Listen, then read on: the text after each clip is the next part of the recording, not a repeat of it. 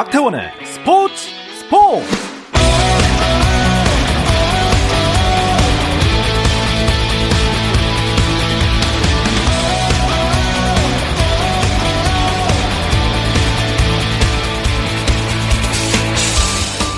스포츠가 있는 저녁 어떠신가요? 아나운서 박태원입니다.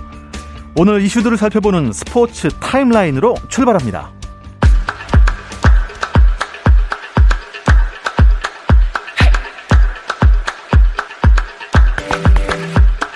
한 차례 미뤄졌던 미국 프로야구 메이저리그 정규 시즌 개막일이 추가로 연기됐습니다. 롭 맨프레드 MLB 사무국 커미셔너는 공식 성명을 통해 유감스럽게도 일주일 만에 두 번째 심야 교섭을 진행했지만 합의점을 찾지 못하고 협상이 끝났다고 밝혔습니다. 맨프레드는 이어 또 다른 두 개의 시리즈가 일정에서 취소됐고 이는 이번 시즌 개막이 4월 15일까지 연기됨을 의미한다고 말했습니다. 골프 황제 타이거 우즈가 세계 골프 명예 전당에 헌액됐습니다. 우즈는 2020년 3월에 이미 명예 전당 입회가 확정됐지만 코로나19 때문에 입회 행사가 미뤄졌고 오늘 입회식을 치렀습니다. 한편 2017년까지 PGA 투어 커미셔너를 역임한 톰 핀첨, 메이저 4승을 포함해 미국 여자 프로골프 투어 11승을 거둔 수지 맥스웰 버닝, 1921년 미국 여자 아마추어 챔피언이자 1932년 커티스컵 단장을 맡은 메리언 홀린스가 우즈와 함께 명예 전당에 이름을 올렸습니다. 코로나19 백신 접종을 거부해 1월 호주 오픈 테니스 대회에 뛰지 못한 노박 조코비치가 미국에서 열리는 대회에도 출전하지 못하게 됐습니다. 조코비치는 자신의 소셜미디어를 통해 올해 BNP 파리바 오픈과 마이애미 오픈에 출전할 수 없다고 밝혔는데요. 현재 미국에 입국하려던 외국인들은 코로나19 백신을 맞아야 하기 때문에 조코비치는 미국 질병통제예방센터의 방침이 변하지 않는 한 대회에 나가기 어려울 것이라고 예상했다고 전해지고 있습니다. 미국 프로농구 NBA에서는 LA 레이커스가 휴스턴 로켓츠와의 경기에서 연장 끝에 130대 139로 패했습니다. 레이커스는 러셀 웨스트브룩이 30득점, 르브론 제임스가 23득점, 14리바운드, 12어시스트를 올렸지만 서부 최하위 휴스턴에 충격적인 패배를 당했습니다.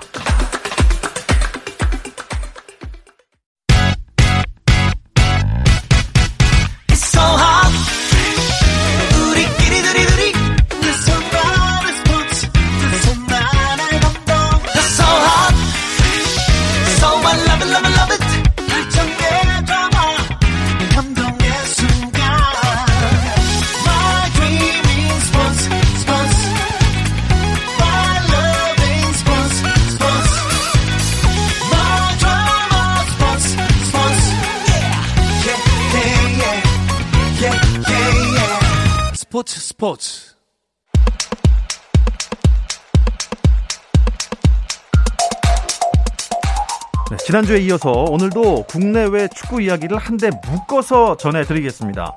목요일 랄롱도르와 금요일 축구장 가는 길에 콜라보 랄롱도르 가는 길 시작하겠습니다.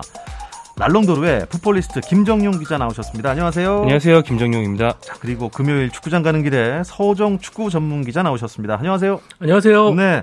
저희가 몇 번 해보니까, 아, 이게 이제 국내 축구, 해외 축구 다 다루면 시간이 정말 짧거든요. 부족해서 빨리 이야기 시작하겠습니다. 손흥민 선수 골 소식부터 살펴볼까요? 네, 손흥민 선수가 이번 시즌 리그 11호 골을 터뜨렸습니다. 에버턴을 상대로 5대0 대승을 거둔 경기에서 선발 출장에 3골을 넣었는데요. 대승을 거뒀으니까 손흥민 말고도 득점자가 많겠죠. 어, 손흥민의 단짝인 해리케인이 두 골을 넣었고요. 그리고 최근에 손흥민, 케인과 삼각편대를 이루는 선수가 한 명 생겼죠. 대한 클루세브스키인데 이 선수가 전술적으로 많은 도움을 주면서 이 도움을 기록했습니다. 네. 이거 뭐 아주 많은 논란을 잠재운 골이었다는 그런 생각이 듭니다. 네, 주중에 열렸던 FA컵에서 그 토트넘이 미들즈브르에게 0대 1로 패배를 했습니다. 연장까지 가는 접전 끝에 결국 패하고 말았는데 이날 그 손흥민 선수가 몇 차례 좀 좋지 않은 플레이들이 있었습니다. 찬스도 결정적인 걸 두 차례 놓쳤었고 어, 턴오버라고 해가지고 이제 공격 상황에서 상대 수비에게 끊기는 장면이 네 차례 정도 나왔습니다. 네. 특히 팀 동료인 수비수 에릭 다이어가 어, 손흥민 선수가 하프라인 쪽에서 상대 수비수들에게 막혀서 공을 뺏기고 나서 공격 역습을 허용하자 버럭 화를 내면서 상당히 질타하는 모습까지 나왔었는데 어, 현재 언론에서도 손흥민 선수에 대한 질타가 상당히 많았었고요. 그렇게 되다 보니까는 국내에서는 아, 한 시즌에 이렇게 손흥민 선수가 잘했는데 한 경기 부진한 걸 갖고 이렇게 혼이 나야 되나라는 좀 아. 불만도 많이 생겼던 게 사실이었죠. 네, 이 버럭의 골로 일단 답을 했습니다. 아, 토트넘 역대 최다 득점 10위 진입이 임박했다는 얘기를 들었어요. 네, 어, 손흥민 선수는 토트넘 구단의 전설인 테디 쉐링엄이라는 옛날 공격수와 어, 득점 통산 득점 격차가 이제 단 다섯 골로 좁혀졌습니다. 이번 시즌 12골을 신고했는데요. 지난 2015년도에 토트넘 유니폼을 입은 뒤에 통산 119골을 넣었거든요.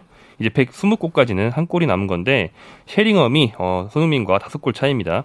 쉐링엄은 그 토트넘에서 굉장히 오랫동안 뛰었고 그 뒤에 노장이 된 뒤에 맨체스터 유나이티드로 가서 그 되게 유명한 99년도 맨체스터 유나이티드 3관왕 때 결정적인 골을 넣으면서 이제 네. 깊은 인상을 남겼던 잉글랜드 대표 거의 레전드급 공격수인데 그 선수의 족적을 이제 손흥민 선수가 따라오는 걸 넘어서 음. 넘어서는 어, 그런 단계가 눈앞에 온 거죠. 네, 그러니까 다섯 골만 더 넣으면은 넘어설 수 있다고 하니 역대 10위가 되는 겁니다. 지금 경기 수가 많이 남지 않았습니까 아직도? 네, 그렇죠. 이번 시즌도 이제 뭐 12경기나 남아 있고요. 그리고 손흥민 선수가 이건 통산 득점이니까 다음 시즌, 다다음 시즌도 토트넘에 남는 한 계속 세울 수 있는 거잖아요. 그러니까 뭐 10위를 넘어서 9위, 8위까지 충분히 노릴 수 있는 그런 상황이죠. 오, 일단 케인도 에버턴전 대승에 두 골이나 넣고 있고 살아나고 있는 것 같습니다. 토트넘이 어떻게 좀 반전을 할 수 있을까요? 어, 손흥민 선수는 시즌 전반적으로 꾸준한 활약을 펼쳤던 반면에 이제 케인 선수 같은 경우에는 이적설 문제로 인해 가지고 시즌 초반에 슬럼프가 있었습니다. 하지만 최근 세 경기 맨체스터 시티, 리즈 유나이티드, 에버턴을 상대로 두 골, 한 골, 두 골 이렇게 세 경기에 다섯 골을 넣고 있습니다. 그러면서 또 두 자릿수 득점에 성공을 했거든요. 일단 케인 선수가 같이 살아난다고 한다면 손흥민 선수와 함께 역시 손케 조합 이 어, 어, 공격에서 위력을 발휘할 수 있을 거고 어, 전체적으로 콘테 감독도 최근에 부진에 대해 가지고 좀 마음이 어, 쓰라린 모습이었었는데 케인 선수가 살아나면서 서로가 좀 시너지 효과를 내는 것 같습니다. 네. 그런데 그 케인의 이적설이 끊이지 않고 있어요. 네, 정말 끊이지 않는 게 저도 거의 매주 얘기합니다. 지난주에도 저희가 얘기해드린 적이 있거든요. 예. 어, 아마 앞으로 9월까지 계속 나올 것 같아요. 이적 시즌이 끝날 때까지는요. 이번 보도는 런던 지역의 축구 전문 매체인 풋볼 런던이라는 데서 나왔는데 해리케인이 우승에 대한 열망이 굉장히 크기 때문에 제가 토트넘이 어, 모든 컵대회에서 탈락하면서 이번 시즌 우승 가능성이 차단됐거든요. 네. 그래서 우승을 위해서 이번엔 진짜 토트넘보다 더 센 팀으로 가지 않겠느냐라는 전망이고요. 이게 손흥민 선수도 프로에서는 무관으로 유명하지만 국가대표에서는 그나마 뭐 아시안 게임이라든가 트로피가 있어요. 근데 케인은 잉글랜드 대표팀, 잉글랜드 청소년 대표까지 통틀어서 그 어떤 트로피도 단 하나도 없습니다. 이 정도로 뛰어난 선수가 무관으로 시즌을 마치는 거는 사실 억울하겠죠? 어, 네, 그럴 그런 수 차원에서라도. 이적을 네. 하고 싶은 마음이 들 것 같습니다. 어, 야, 케인 선수가 아무것도 없는 진짜 무관이라는 게 진짜 깜짝 놀랐습니다. 근데 좀 흥미로운 힌트가 하나 있는 게요. 토트넘이 7월에 한국을 방문합니다. 아직 뭐 상대는 확정되지 않았지만 두 경기 정도를 이제 한국에서 치르는 투어를 할 예정인데 어, 토트넘이 공개한 현지에서의 어, 경기 방한 포- 홍보 포스터에서 케인의 모습이 없습니다. 아, 아, 네. 아. 물론 이게 무슨 케인의 이적이 벌써 확정이 됐다 이건 아니겠지만 예. 토트넘 스스로도 그 시기에 케인이 한국에 같이 못 갈 수도 있을 거라는 시나리오를 생각하고 있는 게 아닌가 자칫 거짓 마케팅이 될까봐. 싶습니다. 아, 네. 그럴 수도 있겠네요. 그렇죠. 예. 케인도 노쇼가 되면 안 되잖아요. 아, 그렇죠. 네. 이 본의 아닌 떡밥 투여 같은 것 같기도 하고 말이죠. 음, 그리고 또 이 거취 문제에 있어서 프리미어 리그에서 가장 관심 모으고 있는 선수는 저는 호날두 선수가 아닐까 생각이 듭니다. 지난 여름에 이제 맨체스터 유나이티드로 복귀를 했을 때만 해도 정말 의리의 사나이다. 예, 역시 올드 트래포드의 레전드로서 영원히 갈 수 있는 그런 발판을 마련했다 이런 얘기를 들었는데 사실 맨체스터 유나이티드 돌아오고 나서 초반에는 역시 호날두답다라는 얘기가 많이 나왔지만 최근의 활약은 좀 많이 아쉽죠. 특히 어, 지난 주말 있었던 맨체스터 더비에서 어, 호날두 선수가 모습을 보이지 않았습니다. 포르투갈로 돌아갔어요. 일단 공식적으로 구단과 아, 랄프 랑닉 감독은 고관절 쪽에 부상이 있기 때문에 포르투갈에서 치료와 재활을 하고 돌아올 것이다라고 했고 네. 지금 돌아와서 일단은 팀 훈련을 소화하는 모습은 보였는데 이거에 대해서 호사가들이나 언론이 열심히 또 입방아를 찍고 있습니다. 음. 어, 호날두와 랑닉 감독의 어떤 갈등이라든가 구단 과의 어떤 갈등 이런 것들을 계속 음. 언급을 하고 있습니다. 호날두가 어떻습니까? 랑릭 감독과 좀 안 맞나요? 어, 저는 그러면 있다고 보는데, 랑닉 감독이 되게 유명한 그 영입 원칙이 있어요. 나는 24살 넘은 선수는 영입 안 한다. 되게 젊고 되게 많이 뛰는 그런 어떤 풋풋한 팀을 원하는 그런 감독이거든요. 전술적으로도 그런 선수가 필요하고. 그런데 호날두는 저랑 동갑입니다. 30대 후반이거든요. 이 저는 10분도 못 뛰어요. 호날두는 90분 동안 압박을 할 수 있는 나이가 아니란 말입니다. 그래서 굉장히 좀 감독 전술이랑 원래 안 맞는 선수가 맞고요. 게다가 이제 랑닉 감독이 이런 슈퍼스타를 다룬 적이 별로 없다 보니까 리더십 측면에서도 좀 알맞는 게 아니냐. 여러모로 안 맞는다라는 말이 나오는 가운데 다음 시즌에 랑닉 감독이 이제 디렉터로 올라가고 새로운 감독을 선임하는 게 이미 예정이 되어 있는데 네. 문제는 그 새로운 감독도 역시나 랑닉 감독이 자기랑 비슷한 감독을 데려오지 않겠어요? 그러니까 호날두 선수는 앞으로도 메뉴랑 안 맞을 가능성이 좀 높다. 그래서 이런 이적설도 많이 나오는 게 아닌가 싶습니다. 어쨌든 맨체스터 유나이티드의 다음 상대는 토트넘입니다. 네, 어, 토트넘이 지금 FA컵도 떨어졌고 리그 우승은 이미 20점 이상 벌어져 있기 때문에 사실상 올해도 무관이 될 가능성이 높고 콘테 감독도 어, 우리의 우승은 사실상 챔피언스 리그 출전권 획득이다라고 얘기를 했거든요. 그걸 위해서 이제 4위 이상의 성적을 거둬야 되는데 네. 지금 4위가 아스날이고 5위가 맨유, 7위가 토트넘입니다. 이 세 팀이 승점 3점 사이에 몰려 있습니다. 그러니까 이번 맨유와 토트넘의 올드 트래포드 대전이 결국 4위 싸움에서 상당히 중요한 분수령으로 이어질 수밖에 없는데 여기에 뭐 손흥민 선수가 또 중심을 서게 되겠죠. 음, 손흥민과 호날두의 맞대결 어떻게 될 것 같습니까? 어, 뭐 굉장히 흥미로운 경기가 될 것 같고요. 요즘에는 뭐 호날두 선수가 한국에서 좀 안 좋은 일이 있었기 때문에 네. 손흥민 선수가 존경심을 밝히거나 하지는 않지만 호날두가 뭐 실력과 업적 면에서 확실히 대단한 선수고 스타일도 비슷하다 보니까 예전부터 비교가 많이 됐죠. 그래서 이제 이제는 안 쓰게 된 별명인 손날두라는 별명도 예전에 있었잖아요. 네. 그래서 이 두 선수의 만남은 늘 흥미로운 것 같고요. 손흥민 선수에겐 또 특별한 동기부여가 되는 그런 경기가 아닐까 합니다. 예. 자, 그리고 어, 황인범 선수 이 러시아 리그에서 뛰고 있는데 앞으로 어떻게 될 것 같습니까? 네, 러시아 프리미어리그 루빈 카잔 소속인데요. 지금 황인범 선수는 일단 국내에 들어와 있습니다. 어, 최근 당했던 발가락 부상으로 인해서 국내에 들어와서 지금 재활을 어느 정도 하고 곧 이제 다시 러시아로 출국해서 소속팀으로 돌아간다고 하는데요. 어, 지금 러시아와 우크라이나 전쟁으로 인해 가지고 국제사회에서 다양한 분야에서 지금 러시아에 대한 제재가 가고 있지 않습니까? 네. 축구계에서도 지금 역시 제재가 이어지고 있는데 피파가 8일에 성명을 통해 가지고 러시아 프로축구에 소속 돼 있는 외국 국적의 선수들은 어, 6월 30일까지 계약이 만료된 것으로 간주돼 새로운 구단과 계약을 체결할 권리가 있다. 이런 식으로 또 러시아에 있는 구단들에 대한 제재가 들어갔습니다.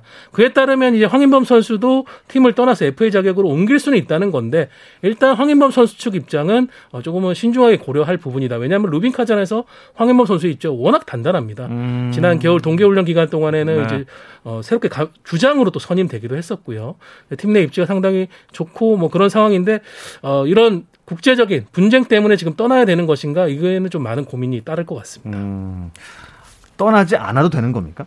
어, 네, 그러니까 어, 엄밀히 말하면 FA로 풀어주는 게 아니고 어, 이번 시즌 끝날 때까지, 그러니까 오는 6월까지 한시적으로 러시아 팀이 아닌 다른 직장에서 일을 하고 싶으면 잠깐 나갔다 와도 된다. 아, 한시적인 조치거든요. 그러니까 부상을 입은 상태인 선- 황인범 선수로서는 뭐 부상 나은 뒤에 나가봤자 진짜 얼마 안 돼요 기간이. 그러니까 더욱더 애매한 상황이 된 거죠. 음, 자 그리고 챔피언스 리그 이야기도 어, 끝으로 한번 해봐야겠습니다. 어제와 오늘 16강 2차전이 있었네요. 네, 어, 역시 가장 큰 관심을 모았던 경기는 레알 마드리드와 파리 생제르맹 경기인데 어, 파리 생제르맹이 1차전에서 1대 0으로 승리를 했었죠. 거기다가 이번 2차전에서도 원정에 가서 음바페 선수의 선제골로 앞서갔습니다만은 벤제마 선수가 놀라운 또 해트트릭을 기록하면서 승부를 완전히 뒤엎었습니다. 그리고 바이에른 뮌헨은 챔피언스리그 통산 다섯 번째 해트트릭을 기록한 레반도키 레반도프스키 선수의 활약에 힘입어서 잘츠부르크를 7대 1로 대파하면서 8강에 또 올랐습니다. 야, 7대 1이라는 이 점수 이게 챔피언스 리그에서도 이런 점수가 나오는군요. 어, 바이에른 뮌헨은 은근히 자주 나오는데요. 제가 기억하기로만 지난 10년 사이에 서너 번 정도는 있었을 정도로 바이에른 뮌헨은 상대적인 약팀을 만나면 정말 자비가 없습니다. 와, 네. 자비가 없는 팀이라는 걸 또 오늘 알았습니다. 어, 이제 이번 주말 우리나라 유럽파들의 경기 일정 짚으면서 랄롱도르 시간을 마무리하겠습니다. 네. 어, 아까 얘기 드린 대로 손흥민 선수가 속한 토트넘은 13일 일요일 새벽에 맨체스터 유나이티드와 원정 경기를 치르고요. 황희찬 선수가 속한 울버햄튼은 금요일 새벽에 왓포드와 경기를 갖고 또 일요일에는 에버튼과 원정 경기를 갖습니다. 어, 그리고 어, 분데스리가에서 뛰고 있는 마인츠의 이재성 선수는 아우크스부르크를 상대로 하고요. 어, 프라이부르크의 정우영 선수 볼프스부르크 상대로 합니다. 그리고 헤르타 BSC의 이동준 선수는 묀헨글라트바흐를 상대로 주말 경기를 가지고 페네르바치에 속한 김민재 선수는 알란 야스포르와 어, 리그 경기를 갖습니다. 주말에 잘 살펴보면은 진짜 8경기 이상에서 우리나라 선수를 만날 수 있을 것 같습니다. 잘 챙겨서 응원 부탁드립니다. 아, 국내 축구 K리그 이야기로 넘어가겠는데요. 잠시 쉬었다 오겠습니다. 어, 골이에요, 골이에요! 골을 기록합니다! 오늘 경기 놓쳤다면 KBS 1라디오 스포츠 스포츠 박태훈 아나운서와 함께합니다. 목요일 랄롱도르와 금요일 축구장 가는 길의 콜라보 랄롱도르 가는 길입니다. 서호정 축구 전문 기자, 풋볼리스트 김정용 기자와 함께하고 있습니다. 자, K리그로 돌아오겠습니다. K리그 1이 4라운드까지 치러졌습니다. 현재 판도를 팀 순위를 통해서 알아보겠는데요. 서호정 기자가 정리해 주시죠.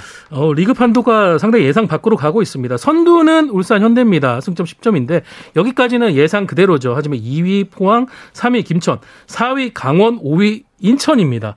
여기는 아마 거의 전문가들이 예상하지 못했던 순위에 지금 형성이 돼 있고요. 그렇죠. 6위 서울, 7위 제주, 8위 수원인데 놀랍게도 지난 시즌 챔피언 어, 리그 5연패를 달성했던 전북이 9위에 랭크돼 있습니다. 그리고 10위 대구, 11위 성남, 12위 수원FC인데요. 성남과 수원FC는 아직 승리를 거두지 못했습니다. 아, 그러고 보니 승이 없네요. 어, 지난 3라운드에서는 울산이 전북을 이겼군요. 네, 어, 울산이 새로 영입한 공격수 레오나르드의 골이 나오면서 1대 0으로 전북을 꺾었어요. 이로써 이제 지금까지 치른 4경기에서 무패 행진을 유지한 팀은 울산밖에 없습니다. 그래서 울산이 선두로 올라갈 수 있었던 거고요. 전북은 초반 4경기에서 무려 2패나 당하면서 하위권으로 뜻밖의 떨어져 있습니다. 음, 사실 근데 아직까지 경기 수가 많지 않기 때문에 지금 어, 이렇게 예측을 하는 건 좀 섣부르지 않을까요? 어, 섣부르긴 한데 어, 전북이 9위라는 순위를 찍은 것 자체가 2012년 아. 이후 지금 거의 10년 만이라고 그러거든요. 2012년 이후. 네. 그러니까 시- 그 10년 동안에 아예 그 순위까지 근처에 가지도 않았었던 건데 지금 뭐 4경기 4라운드밖에 치르진 않았다고 하지만 초반에 부진이 전북 팬들에게는 좀 충격으로 다가올 것 같습니다. 음, 포항의 상승세 어, 이유를 뭐라고 보십니까? 네, 어, 우리 지난주에도 많이 얘기했었는데 김기동 감독이 정말 굉장히 팀을 잘 만들었다. 음. 이런 얘기를 좀 반복해서 할 수밖에 없는 그런 시즌을 포항이 보내고 있고요. 포항은 가장 최근 주말 경기에서도 인천의 승리를 거두면서 3승 1패, 울산 바로 아래인 2위에 올라 있습니다. 어, 김기동 감독이 상대의 허를 찌르는 것, 그 다음에 자기가 가지고 있는 선수들이 그다지 스타가 아님에도 불구하고 그들의 역량을 극대화하는 것. 이 두 가지가 사실은 굉장히 뛰어난 감독들이 이라고 할 수 있는데 둘 중에 하나만 해도 되게, 되게 잘하는 거잖아요. 김동 감독은 이번 시즌 두 가지를 다 합니다. 아. 상대방이 하고 싶은 플레이 못하게 하고 네. 우리 팀에선 깜짝 스타가 나오고 이런 일들이 매 경기 반복되고 있거든요. 어, 그 장점이 극대화되고 있습니다. 김기동 매직 중에서 상대편의 허를 찌르는 어, 이런 플레이 예를 들자면 어떤 게 있을까요? 예를 들면 지난 뭐 전북과의 3라운드 같은 경우에는 어, 김기동 감독이 일종의 함정 같은 걸 파놨었죠. 측면 쪽으로 이제 전북이 깊게 들어오길 기다렸다가 반대로 뭐 정재희 선수라든가 임상엽 선수의 속도를 이용하는 플레이. 그러니까 어, 김기동 감독이 전체적인 틀을 바꾸는 건 아니지만은 상대에 맞게 맞춤 전술을 상당히 잘 짜온다라는 평가가 높습니다. 음, 지난 시즌에 강등 위기까지 갔었던 우리 강원 지금 또 돌풍이에요. 네, 어, 최영수 감독이 지난 시즌 막판에 와서 강등 위기에서 구해낸 뒤에 겨울 이적 시장을 통해서 이제 이영표 대표이사로부터 지원을 받는다는 얘기도 있었고 뭐 아주 화려한 선수는 아니지만 원하는 선수는 어느 정도 구축했거든요. 그리고 초반부터 원하는 축구를 보여주고 있는데요. 그건 바로 정말 질식 수비, 정말 끈끈하고 어, 제3자 강원 팬이나 상대팀 팬이 아닌 사람이 보기에는 60분 정도의 잠이 들 수밖에 없는 그런 아. 축구를 성공적으로 해내고 있습니다. 그래서 다른 사람들이 보기에는 지, 지나친 거 아니야라고 할 정도로 조- 소극적으로 보이지만 사실 축구에서 선수비, 후역수비, 골을 넣기 제일 좋은 방법이기도 하거든요. 무실점뿐 아니라요. 그래서 그 방법을 통해서 무승부에 그치지 않고 승리를 따내는 모습 거푸 보여주면서 최영수 식 축구가 빨리 자리 잡았다 이런 평가를 받고 있죠. 네, 질식 수비 축구 60분 정도면 잠이 올 수도 있는 경기. 하지만 이기는 경기. 네. 네, 그게 바로 최용수 축구인 것 같습니다. 자, 그렇다면 두 분이 선택한 지난 라운드 MVP는 누굴까요? 이게 겹칠 수도 있을 것 같은데요. 저는 어, 김천 3호에서 뛰고 있는 국가대표 공격수 조규성 선수를 조규성 택했습니다. 선수. 네, FA 서울 상대로 홈 경기에서 멀티골을 기록을 했는데요. 지금 조규성 선수가 어, 총 3골을 기록하면서 리그 득점 공동 선두에 올라 있거든요. 어, 조규성 선수가 공격수로 변신한 게 대학교 1학년 때입니다. 그러니까 지금 6년 차밖에 되지 않았는데 이 선수의 성장 속도가 상당히 놀랍고 군팀에서 더욱더 어, 빠른 속 발전 속도를 보여주고 있습니다. 아, 그 좌측 측면에서 그 슛은 정말 거의 뭐 국가대표급 이상이었던 것 같아요. 좀 프리미어리그에서 나올 정도로 막 골망이 쩔렁하는데 네. 시원한 슛 저도 잘 봤습니다. 네, 어, 눈빛을 보니까 이미 알고 계신 것 같은데 겹쳤습니다. 저 조규 선수를 생각해 왔는데, 뭐, 부랴부랴 저의 마음속에 이순희 선수를 말해보자면, 이제 제, 두 번째로 잘했다고 하기엔 좀 그렇지만, 앞으로 가장 주목하셔야 될 선수는 아마 레오나르도가 아닌가 싶은데요. 왜냐면, 늦게 영입됐어요. 네. 어, 외국인 선수는 여전히 영입을 할 수가 있기 때문에, 울산이 아직도 다른 영입을 하고 있고, 가장 최근에 영입해서 어, 부랴부랴 몸을 만든 레오나르도가 전북과의 정말 중요한 경기에 투입됐는데 득점 감각을 보여줬거든요. 그 울산이 스트라이커가 지금 없어서 굉장히 고생을 많이 하고 미드필더들을 천연방에 놓는 궁예지책을 쓰고 있는데 레오나르도가 앞으로도 좋은 모습 보여준다면 울산의 1위 질주는 더 오래 지속될 수 있습니다. 지난 라운드 MVP는 조규성과 레오나르도가 됐습니다. 다행입니다.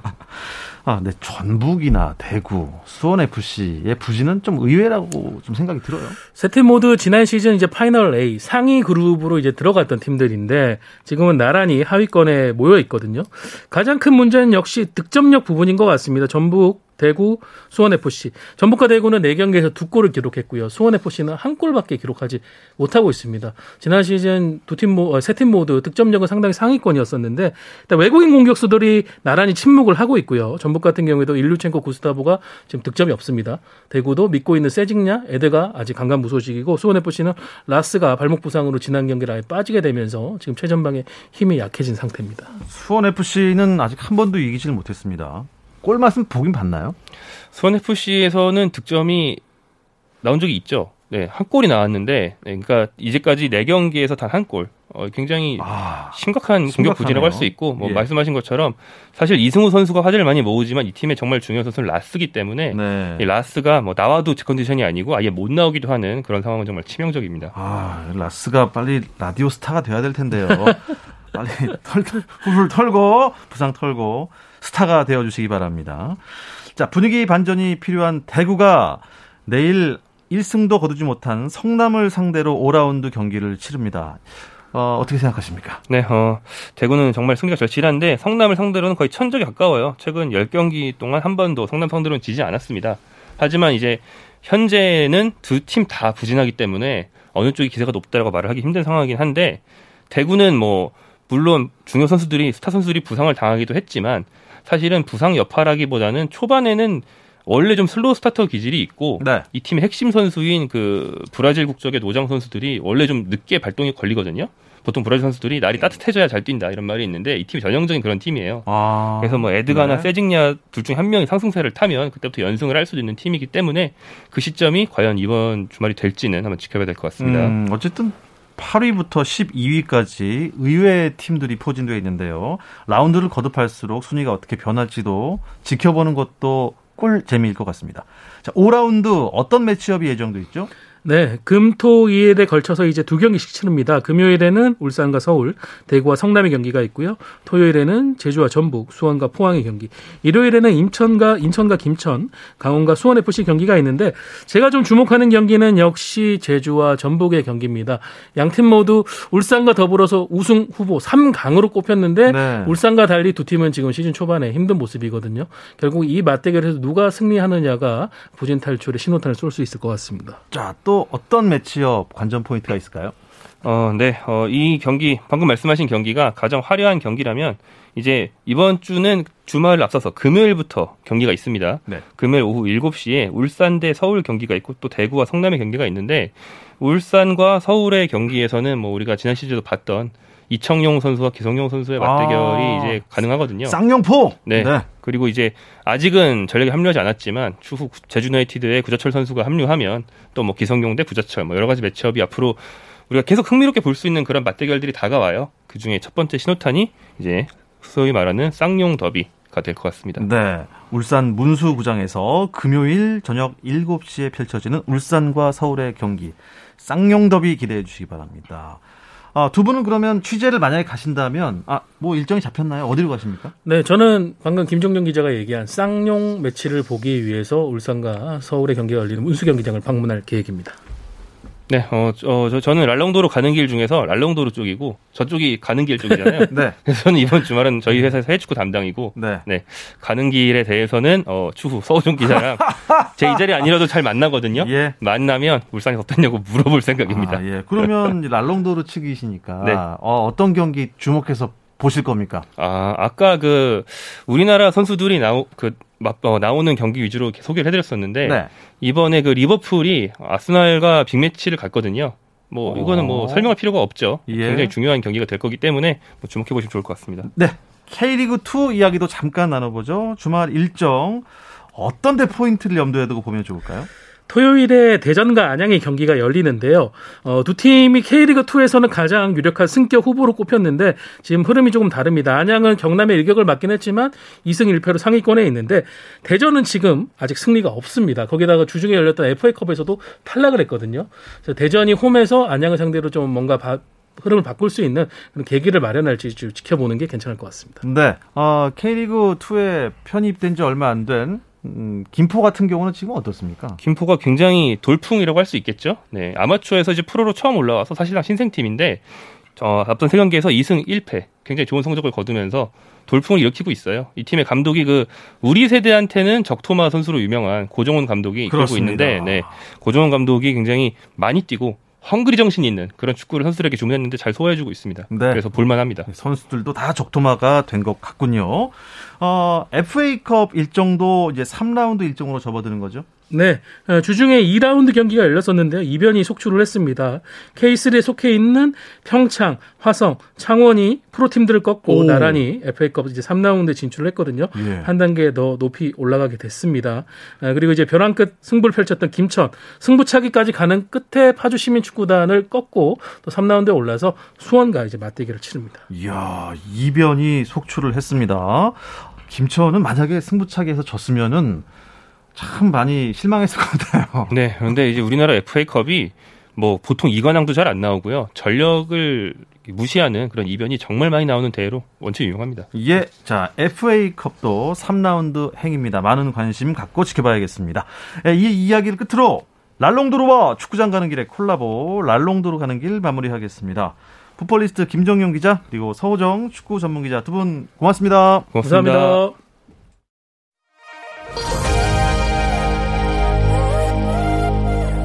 내일도 저녁 8시 30분에 여러분 찾아뵙겠습니다. 박태원의 스포츠 스포츠